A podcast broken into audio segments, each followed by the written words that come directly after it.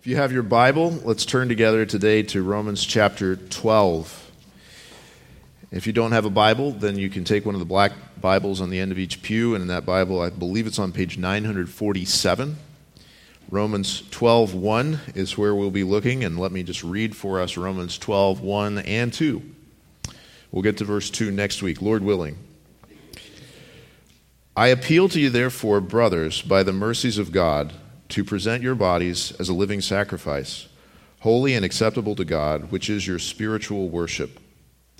Do not be conformed to this world, but be transformed by the renewal of your mind, that by testing you may discern what is the will of God, what is the good, uh, what is good and acceptable and perfect.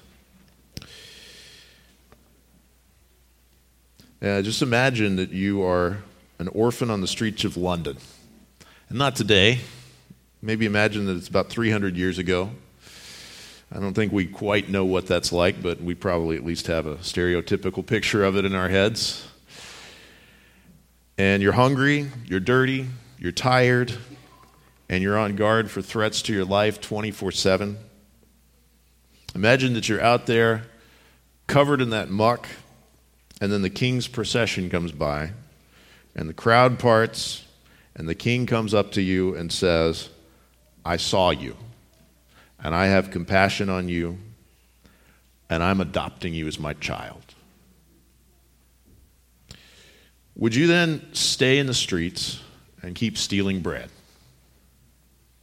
Of course not. It's, it's not just unreasonable or unlikely that you'd do that. It's impossible that you'd do that. After you've been adopted by the king out of that position, things are going to change. Your life is going to be very different. And we actually have something that's much greater than that as those who have been adopted by our king, who is God himself. As we've come to faith in Jesus Christ, as we've been born again, we've been united to Jesus, the Son of God, adopted into his family. And it's not just likely or reasonable, but certain that if you have been adopted by God out of your sin and into his kingdom, that's going to be life changing. Now, are you immediately going to know how to behave in every way? Is that orphan off the streets of London going to immediately show up in the palace and know just the right things to do in all of the ceremonies and just where all of the forks go and all of those kinds of things? Obviously not. It's going to be a learning process, and we who have come to faith in Jesus, we have a lifelong learning process of what it means to now live as children of the King, but it's going to be life changing. It just is. And, and it's impossible that somebody can become a Christian and then their lives go on unchanged. You know, it's possible that people can say uh, that they're Christians and it not be true, and then their lives be unchanged. It's possible that someone can come forward at a big revival service and pray a prayer with a counselor and get a card that says you're saved forever because you prayed this prayer, but actually not be a believer and their lives not be changed. That's possible. But here's the reality if God has actually saved you, if He has actually, by the Holy Spirit, caused you to be born again, applied the redeeming work of the cross of Jesus to your heart, saved you from sin, and adopted you as His child, if that's the case, it is life changing. That's just, it's just as simple as that. If you receive Jesus as your priest who forgives you of your sins, you can't not also receive him as your prophet who instructs you in the way to live and as your king who rules over you. We, we receive the whole Jesus and it's life changing. If the, uh, the idea that somebody could receive mercy from God to be forgiven of their sins by the sacrifice of Christ, to be adopted as his children, and then remain in their old way of life is not just unreasonable, it's impossible. And the reality of the mercy that we have received from God is going to pour out in a changed life. I'll just read you a verse about this from another part of scripture, Titus 2:14. You could go to a lot of verses about this, but I'll just read this one. It says that Christ gave himself for us to redeem us from all lawlessness and to purify for himself a people for his own possession who are zealous for good works. You hear that? He's redeemed us, not so that we can then say, I'm forgiven of all my sins no matter what, let's party. No, He's redeemed us to purify us. You don't get rescued out of the lava in the middle of a volcano and then say, Boy, I sure am glad I'm rescued. Now I'm going to go swim in the lava as a rescued person. You don't say, Wow, God has saved me from my sin, so I want to live in that sin that Jesus was crucified for. It's life changing. It's life changing. And that's kind of the point that we've come to in the whole book of Romans. We have 11 chapters that we've walked through, verse by verse, all the way, one, all the way through, I won't count them all out for you, 11 chapters. And as we get to the end of chapter 11, the whole first part, the whole first half of Romans has been dealing with the reality of what God has done for us in Christ. And now he's going to turn in light of that reality and say, now here is how you should live as redeemed people. And this is really normal in the letters of Paul. Romans is a great example of it, but just about any letter of Paul that you come to in the New Testament, and there are 13 of them, uh, most of them are going to have this kind of general outline where the first half of the letter has to do with roughly doctrine, and then the second half of the letter has to do roughly with practical application. Now, you, you don't want to separate it out that closely because it's not like there's no practical application in the first half and no doctrine in the second half or something like that. But, but here's what he's doing he's saying, here is who you, b- believer, reading through this letter, first 11 chapters tell you, here is who you are in Christ already. This is what God has done for you. And now, chapter 12 to the end of the book are going to say, now that this is who you are, live as who you are. Live it out in Christ. There's one theologian who, who put it this way become what thou art. And so that's the turn that the book of Romans is taking right now. When, when he says, the therefore at the beginning, I appeal, appeal to you, therefore, that therefore is, is taking up the whole first 11 chapters of the book. Sometimes when you come across a therefore in the Bible, it could be just talking about like the phrase that came right before it, or the verse, or the paragraph, or maybe even the chapter, or maybe even the section. This is talking about the entire first 11 chapters of Romans. So let me just remind you, and, and I reminded you a little bit last week because we were in the, the part that was summing it all up. But let me remind you what's come before in the book of Romans. He, he started out in, in the first chapter giving an introduction to the gospel and then moving on in chapter 1, verse 18, all the way through chapter 3, verse 20, of showing our need for the gospel. The fact that every single human being is a sinner, condemned in our sins, unless God intervenes by his grace, unless we turn to Jesus in faith.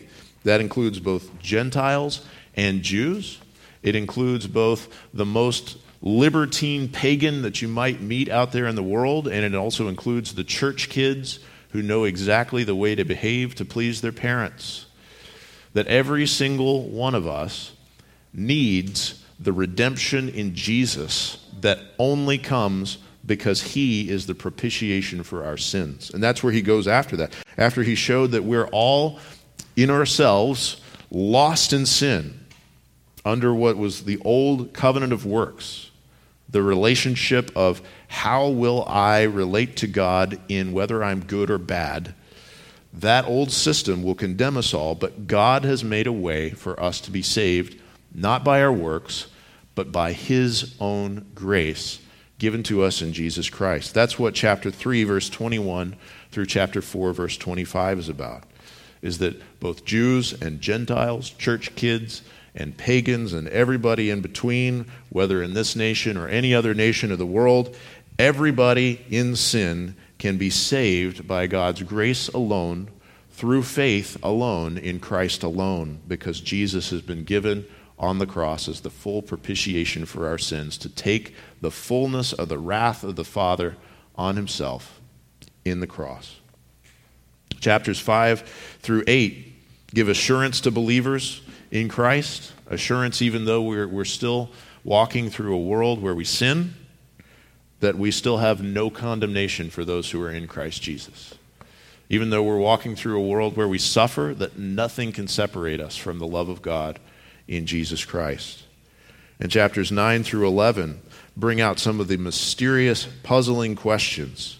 Questions related to why is it that so many of the Jewish people have rejected Jesus, the Jewish Savior, and it gets into some deep things that are hard to understand. In chapter 9, about the reality of God's election of individuals to salvation from before the foundation of the world by His sovereign choice alone whether of Jews or of Gentiles, and that he's done that for his glory. Chapter 10, that, that those who reject Christ, whether Jew or Gentile, that they are under the wrath of God by their own choice as well, that they have voluntarily turned their backs on him. And in chapter 11, God's mysterious plans for redeeming more and more people into that olive tree of the people of God beautiful things there, and all of that summed up at the end of chapter 11 in this reflection of the majesty and the praise of this glorious God, where he said, Oh, the depth of the riches and the wisdom and the knowledge of God! How unsearchable are his judgments and how inscrutable his ways.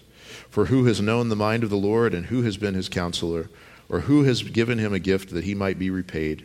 For from him and through him and to him are all things, to him be glory forever.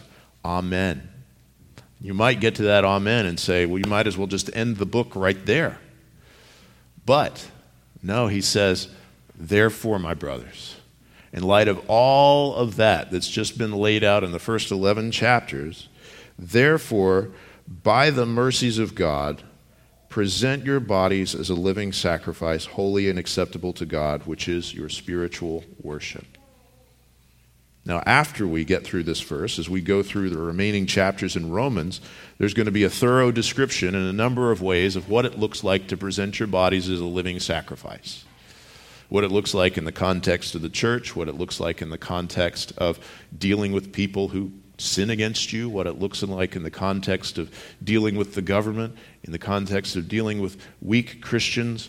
That's in Romans 14 all kinds of, of things that are, are laid out for us here, but that's what it's all going to turn on is the idea hey, you've been purchased by the blood of Christ. You're now Christ's. God has given you his mercy in Christ, and you're all his now. So live that way. Become what you are in Christ.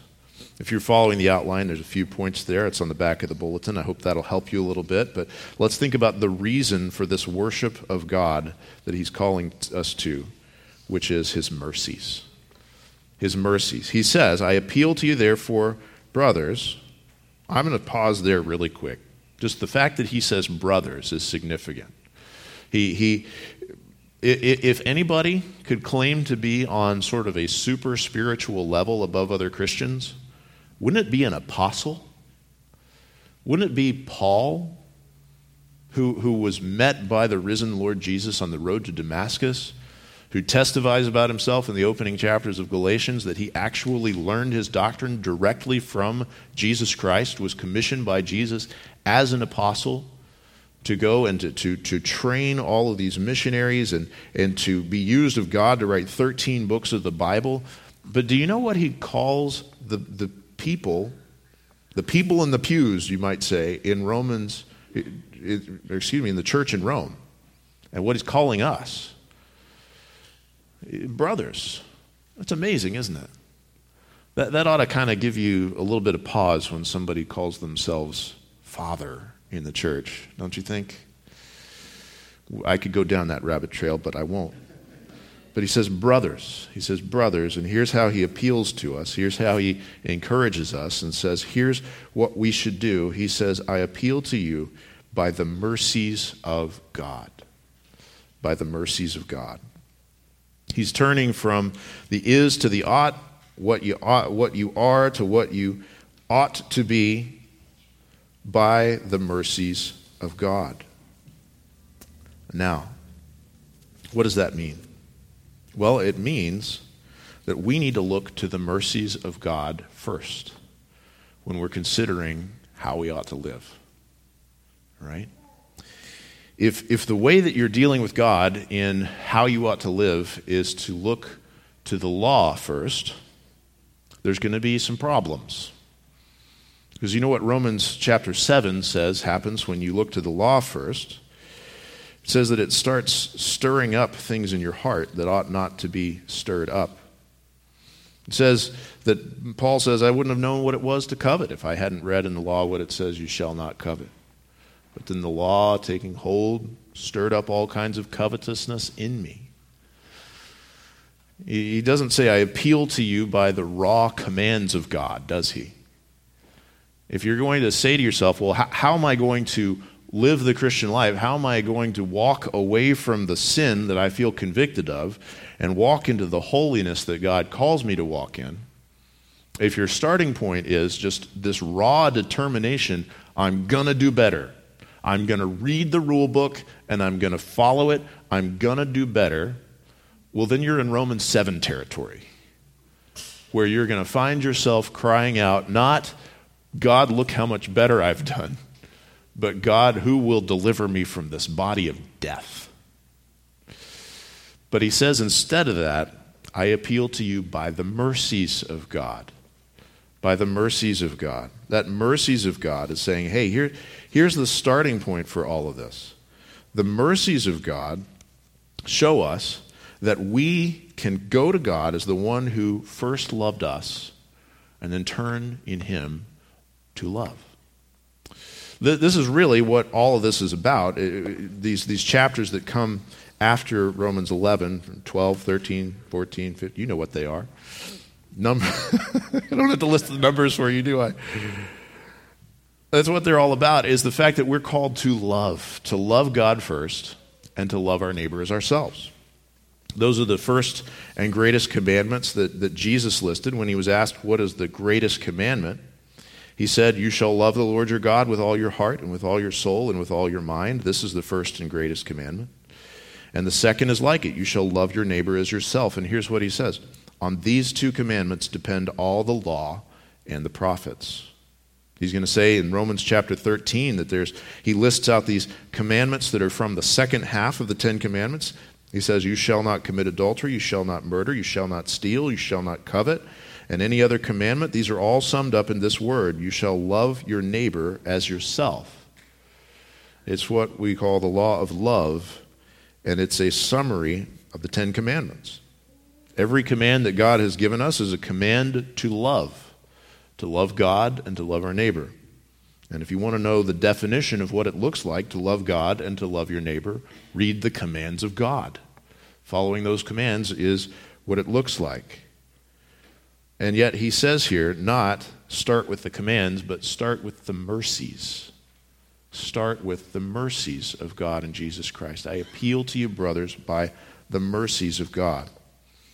It's very important as really what we're doing and what Paul is doing here in this turn in the book of Romans in chapter 12 is, is a turn really from the gospel to the law. And that doesn't mean from the good to the bad, it's from the good to the good. The gospel is that good news of what God has done for us in Jesus Christ. The law is the rules of what we ought to be doing for God. Both of those things are good. And when I say Paul is turning to the law, I'm not saying that he's turning to the Old Testament sacrifices. I'm not saying that he's turning to the Old Testament penalties for various crimes and the judicial laws. I'm saying that what he's doing is he's, he is turning in general from the first half of Romans, where he said, Here is what God has done for you sinners, to now in the second half of Romans saying, You who have received the free gift of God in, of eternal life in Christ Jesus our Lord, here's how you now live. Here is the law that you can walk after that is not burdensome uh, the, these things are in harmony. I want to read you something about this from our own confession of faith here at the church, the 1853 version of the New Hampshire Baptist Confession. It has a whole section that's called The Harmony of the Law and the Gospel. and it is the most convoluted sentence in the whole thing. But I'm going to read it to you. It says, We believe that the law of God is the eternal and unchangeable rule of his moral government, that it is holy, just, and good, and that the inability which the scriptures ascribe to fallen men to fulfill its precepts arises entirely from their love of sin, to deliver them from which, and to restore them through a mediator to unfeigned obedience to the law, is one great end of the gospel and of the means of grace connected with the establishment of the visible church. Let me summarize that. That's saying that we, as, as those who believe the gospel, that Jesus died for sinners and saves us by his grace alone, through faith alone, not on the basis of any of our works, we believe that gospel. And we see that believing that gospel is in harmony with the idea that saved sinners ought to obey what God says. That's the law. What, what God says you ought to do or not to do, that as we have been saved from our sins by God's grace through faith in Christ, that it's, it's in keeping with that gospel to now walk in obedience after Him. We believe that, but we don't go to it, again, I just want to emphasize, we don't go to it saying, well, we, we now must force ourselves somehow to love God. We now must force ourselves somehow to love neighbor. We must force ourselves somehow to follow these commands of God by the strength of our own hearts, which is really saying by the flesh. You can't do that. What we do instead is we appeal to the mercies of God. By the mercies of God. Here's one verse that really sums this up 1 John 4 19. We love because he first loved us. Do you hear that? We love because he first loved us. This appeal to believing Christians is different than the appeal to the unbelieving world. The appeal to the unbelieving world, when I say appeal, I mean the call to obey, the call to come to Jesus that call to the unbelieving world is, is what Jesus preached so often about avoiding hell. Unless you repent, you will all likewise perish. Uh, as John the Baptist preached, who warned you to flee from the wrath to come? If you don't know Christ as your Savior, here is, here is my appeal to you. It's not by the mercies of God just yet you also need to consider the reality that no matter how good you think you're doing, if you have broken a single part of the Ten Commandments in your actions, in your words, or in your heart, ever, you are condemned to hell for that, and rightly so by the holy and righteous God. And unless you repent, you will likewise perish. And so, if you're lost in your sins, I appeal to you today by the judgment of God and the reality of the eternal hell, turn to faith in Jesus. Jesus went to the cross. Jesus took the punishment for sinners like you. Turn to him, believe, receive the mercy of God in Jesus Christ. Now, those of you who believe in the Lord Jesus have received that mercy. There's now a different appeal to us. The appeal to us is not do this and live. That's called the covenant of works. That's the old system that would condemn us. We now have what's called the covenant of grace in Christ. You've already been given mercy. You've already been given grace. You're not an orphan walking up to the palace and trying to sneak in and getting caught in your dirty clothes and thrown out. You have already been adopted by the king. You've already been brought in. He has already washed you and set you free and given you everything that is His. You've already been brought in, and so not to make yourself right with God, not to, to somehow prove that you deserve to be in heaven, but because God has already brought you as an undeserving sinner into his grace, into his kingdom by his son Jesus. Now, because he first loved us, we are free to love him. And so I appeal to you, believers in Jesus, as Paul is appealing to you, brothers, believers in Jesus. Present your bodies as a living sacrifice, holy and acceptable to God, which is your spiritual worship. It's amazing that God would do this for us. Just thinking back on what's come before in all of these previous chapters. Romans 1:18 says that the wrath of God is revealed from heaven against all ungodliness and unrighteousness of men. That ungodliness has to do with breaking the first four commandments, the call to worship God rightly and know Him and love Him. And that unrighteousness has to do with breaking the last six commandments and our love for neighbor and the call to not commit adultery, the call to not bear false witness, not covet, all those kinds of things. That's what we were lost in. But now, God has taken ungodly, unrighteous people like me and you, fellow brother in Christ, sister in Christ. He's taken us and He's shown us mercy. And we can say, Thank you, God. Thank you in light of your compassion. If you want to know what are some of the mercies that we've been given, well, you can go back and read the first 11 chapters of Romans. But I'll just tell you some of the ones that are listed there. There's the mercy of God and his patience toward us as sinners in Romans 2. There's the mercy of God in that Christ has given himself as the propitiation for our sins, the atoning sacrifice to turn away the wrath of God for us. There's the mercy of the free gift of eternal life that we're given in Christ. There's the mercy of uniting us to Christ. That, that now we are united to him in a death like his, and we will certainly be united with him in a resurrection like his. We've been raised to newness of life when Jesus got up from the dead. We, we have the mercy of receiving the gift of the Holy Spirit who has come to indwell us as believers, who Romans 8 says is helping us, who's crying out with us in, from the heart to God the Father, Abba, Father who is interceding for us with groanings too deep for words and helping our prayers make it to God the right way. We, we have the, uh, the adoption as children that we've received. We, we've been, uh, we have the mercy of, of making us dead to sin and alive to God in Christ.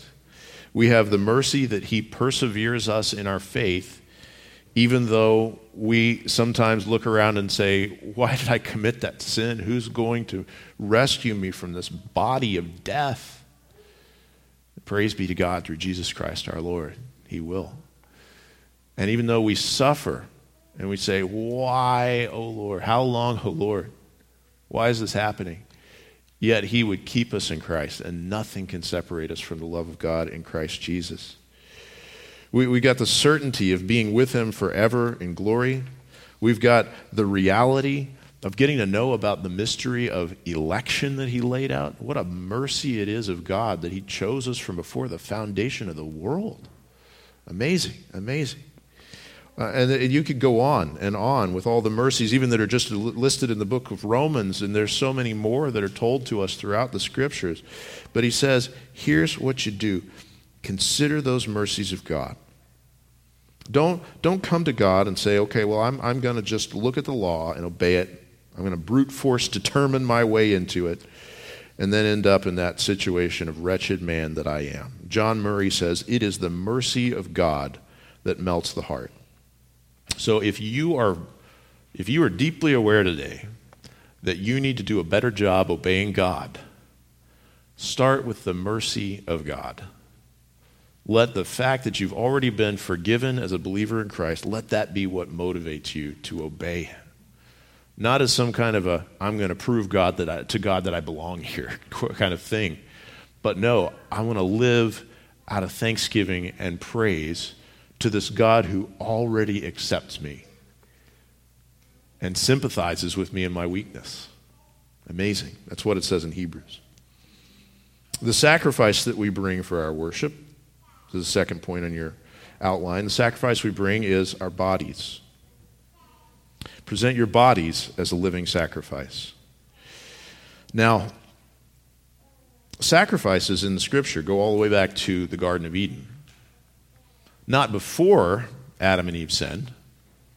Before Adam and Eve sinned, there was no death, including animal death. after Adam and Eve sinned, do you know who made the first animal sacrifice? God Himself. He's the one who killed those animals so that He could put those skins to cover the shame of Adam and Eve, made them clothing out of the sacrificed animals. And sacrifice had been part of worship from there on out. You see it with Cain and Abel. You see it all the way through Abraham. You see it with Moses, all the way through what was going on, all the way up into the time of Jesus, where there would have been the, just a, a river of blood from lambs flowing from the Passover sacrifice, even as Jesus was being walked away to the cross. Can you imagine what it was like after all of those years of just equating in your mind the worship of God with killing an animal? That now that's stopped? And that's kind of the position that they're in right here in the early days of Christianity. How is it now that we're worshiping God without killing something? What is worship if not the death of an animal? That would have been a large feeling on a lot of people's minds, especially the Christians with a Jewish background. But he doesn't say we have no worship to offer anymore. We, we know from elsewhere in Scripture that the reason that animals don't have to be killed anymore, the reason we don't have to bring literal sacrifices anymore, is that Christ is our Passover lamb who has been sacrificed.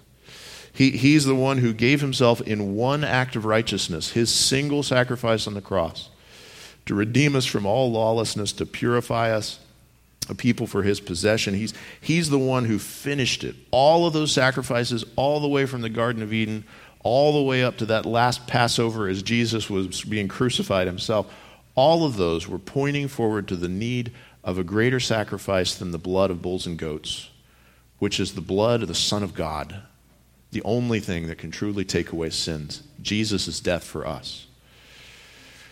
But he says we're going to continue to worship.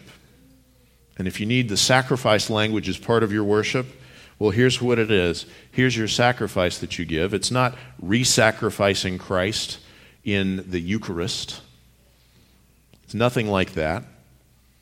It's, we, we don't have altars in our church building because we don't make any more sacrifices. Jesus has been sacrificed. But here is our worship sacrifice present your bodies as a living sacrifice. Now, does that mean that you're supposed to go and find some way to martyr yourself? No, because it says living sacrifice, not dying sacrifice. We'll get to that in just a second. But it says your bodies, your bodies are the sacrifice. It's the offering of ourselves. It's the offering of our whole selves. We are made up as spiritual beings of body and soul together in one creature. And he's going to get to that idea of the soul and the mind in verse 2. But right now, he uses the word bodies. And that's significant. This physical body that you have is you.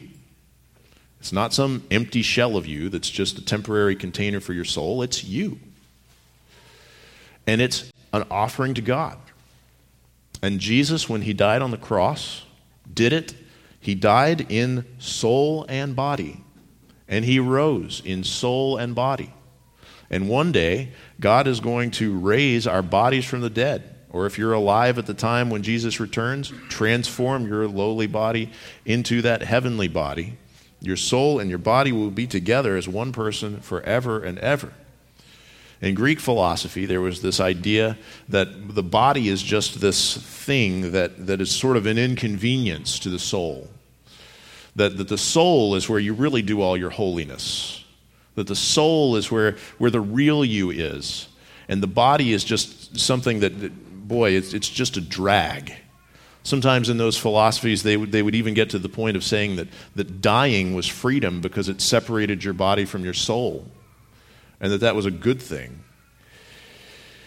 That's not the way that God has made us. That is not God's view of us.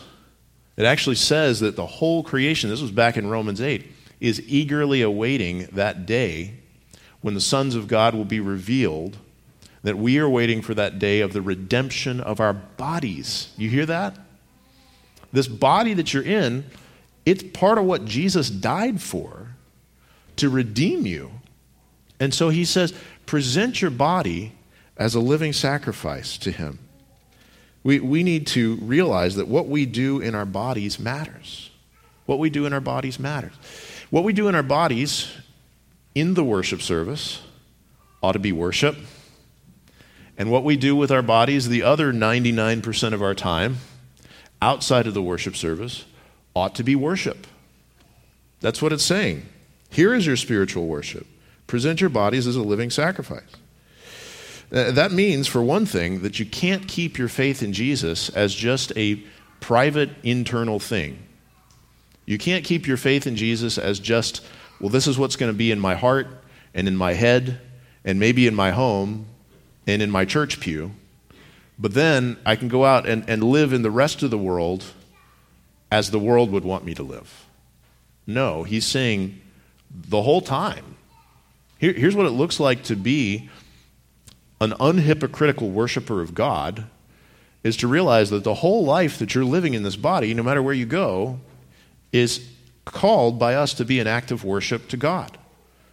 Now, the world around us objects to that. A few years ago, I, I had uh, a, a, chance encounter, got to meet a New York Times columnist whose name was Frank Bruni.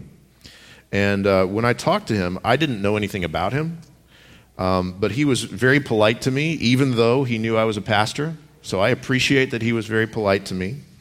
Uh, but it was after I had had that conversation with him that I looked him up and I found out that he had written this article that had made a big splash uh, where he argued that Christians should only have the right to hold to biblical sexual ethics in private, and that in public, you got to get with the program. That was the gist of it. Here, here was the last uh, the last closing sentences of that article that he wrote. He said, I support the right of people to believe what they do and say what they wish in their pews, homes, and hearts. But outside of those places, you must put up with me just as I put up with you. Now, what does that mean? That, this, is, this is the way that so much of the world would look at us as Christians is, okay, we'll let you have that religious freedom as long as you keep it tucked away in your heart and inside your church building. But when you come out here in the world, you better get with our program. Isn't that interesting? Because the world also accuses us of being hypocrites all the time, don't they? When it's convenient to the world, they'll accuse us of being hypocrites. And when it's convenient to the world, they'll demand that we be hypocrites. That's what they're demanding is believe it in your heart but don't live it out in your body outside of the church walls. Well, this says present your whole self, your body, your soul, your mind, all of who you are, as a living sacrifice to God, determined to worship God in being consistent in who you are. Your body, by the way, does not belong to you. This is another thing the, way that the world and Satan would lie to you to say that your body belongs to you and that you can do with it as you choose. That if you feel in your heart that you are someone who doesn't match your body, that you should change your body to match that.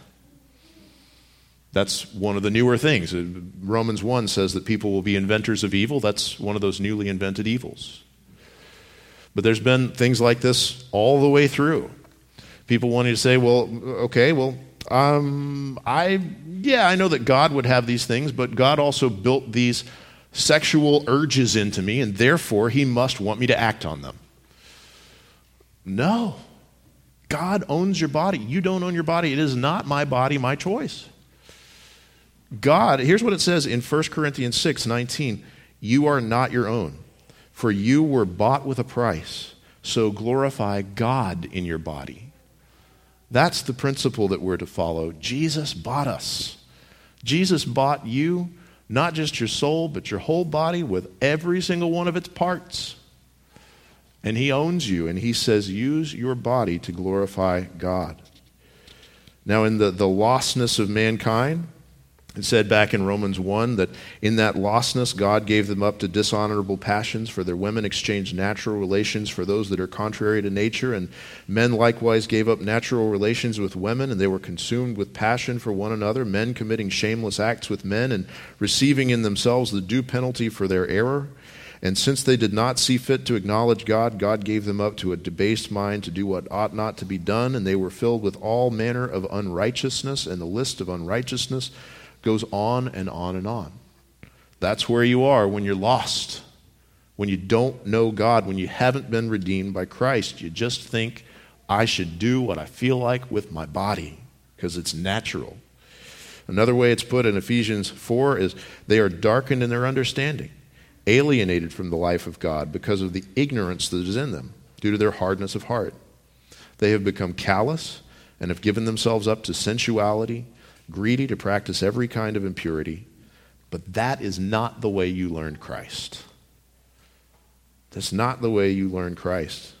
So when we have been redeemed by the blood of Jesus and adopted in, here's one of the basic lessons of the Christian life don't do whatever you feel like doing with your body anymore.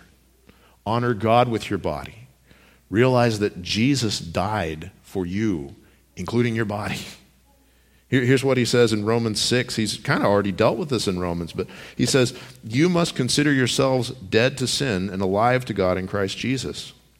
Let not sin, therefore, reign in your mortal bodies to make you obey their passions. Do not present your members, and by members he means body parts, even the ones that we keep covered up most of the time. Do not present those body parts to sin as instruments for unrighteousness, but present yourselves to God as those who have been brought from death to life, and your members to God as instruments for righteousness. So present your bodies as a living sacrifice. We don't want to be slaves to impurity. We want to be slaves to righteousness leading to sanctification. Romans 6:19.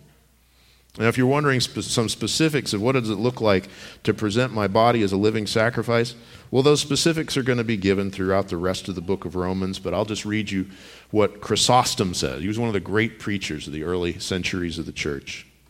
He said, How is the body, it may be said, to become a sacrifice? Let the eye look on no evil thing, and it has become a sacrifice. Let your tongue speak nothing filthy, and it has become an offering. Let your hand do no lawless deed, and it has become a whole burnt offering. This sacrifice of our bodies is to be a living sacrifice. Those sacrifices in the Old Testament, put up on the altar, slaughtered, dead, gone. That's not how we're to live for God. We're to go on living as an ongoing sacrifice of our lives. He calls us to be a sacrifice that is holy. Holy here, he uses a word in, in the Greek version. It's the same as a word that was used in the Old Testament to describe objects that were set apart for worship. These objects in the tabernacle, objects in the priestly garments and the sacrifices. Same word. He's saying set your body apart as holy before God.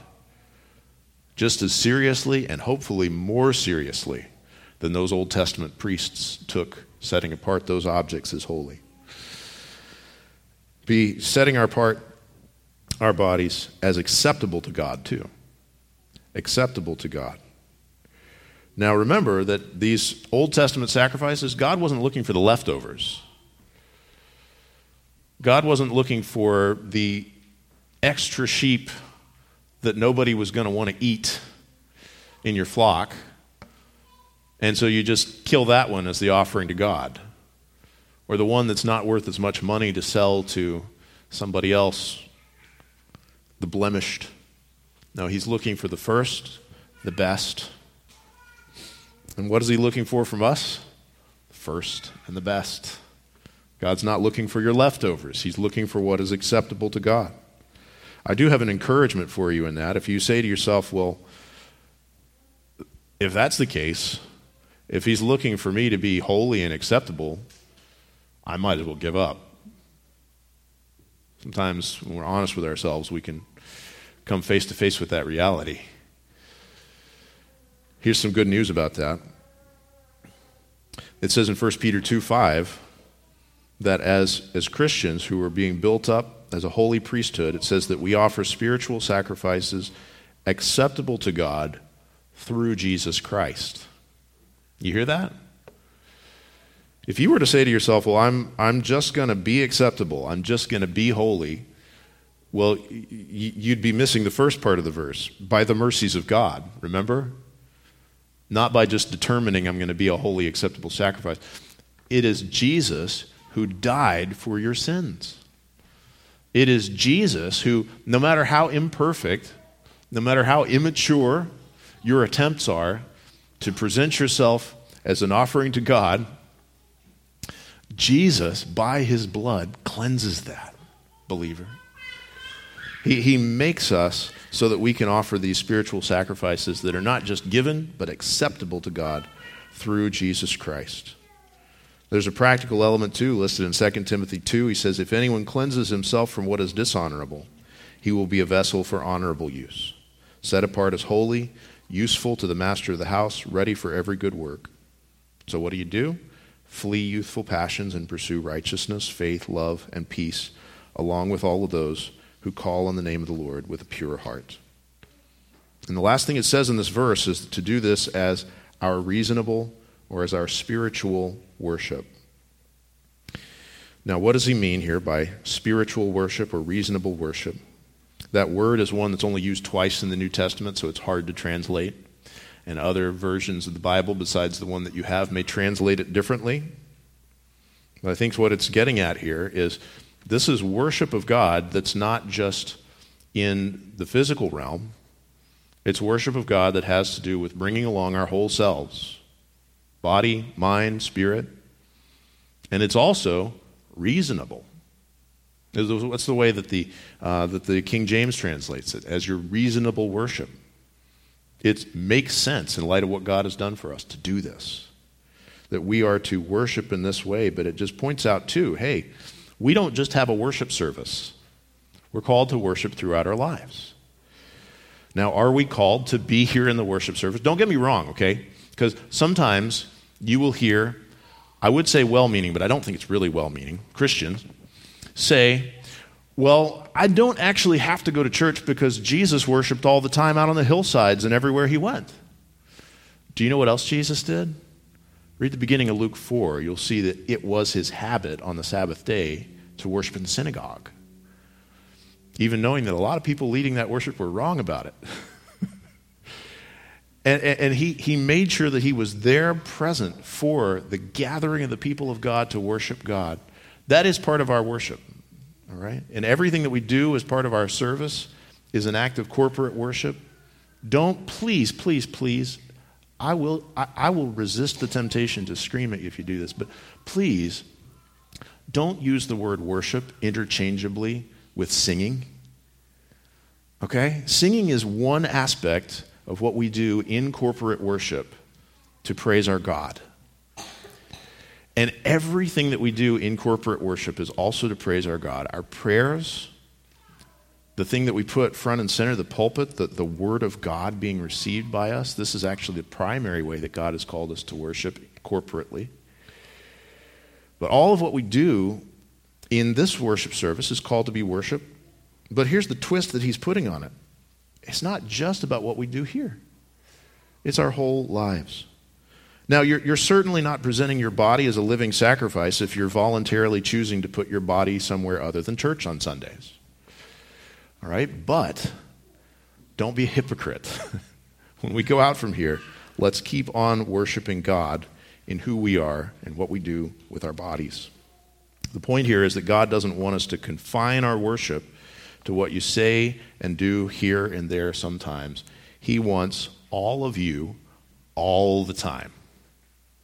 God, I'm going to repeat that. God wants all of you all the time. If that sounds bad, I encourage you to repent and believe and be saved, and to come to know this God who it's not bad to present yourself to all the time in all of you. Come to know him, come to love him by looking to the love that he's demonstrated for us on the cross and embracing Jesus as your Savior and Lord. And us who have trusted in Jesus, who've been born again, in light of his mercies, let's be encouraged to live our whole lives for him. Let's pray together. God, thank you for the mercies of God in Jesus Christ that we've received. God, I pray that you would teach us what it looks like to present our bodies as a living sacrifice, holy and acceptable to God, to carry out this spiritual worship. God, we do thank you for giving us corporate worship to gather together. We thank you also for giving us times of worship in private by ourselves. Thank you for giving us times that are set aside for worship together as families. And God, I pray that you would help us, by your grace, not to confine our worship just to those specific set aside times, but to present all of who we are to you. Lord, we, we pray that you would cleanse us and forgive us by the blood of Christ. God, if this were the standard for how to get to heaven, we'd all be lost. But we pray that by your grace that you'd help us more and more, considering the mercies of Jesus, to present ourselves in all that we are as an act of worship to you. And it's in Jesus' name we pray.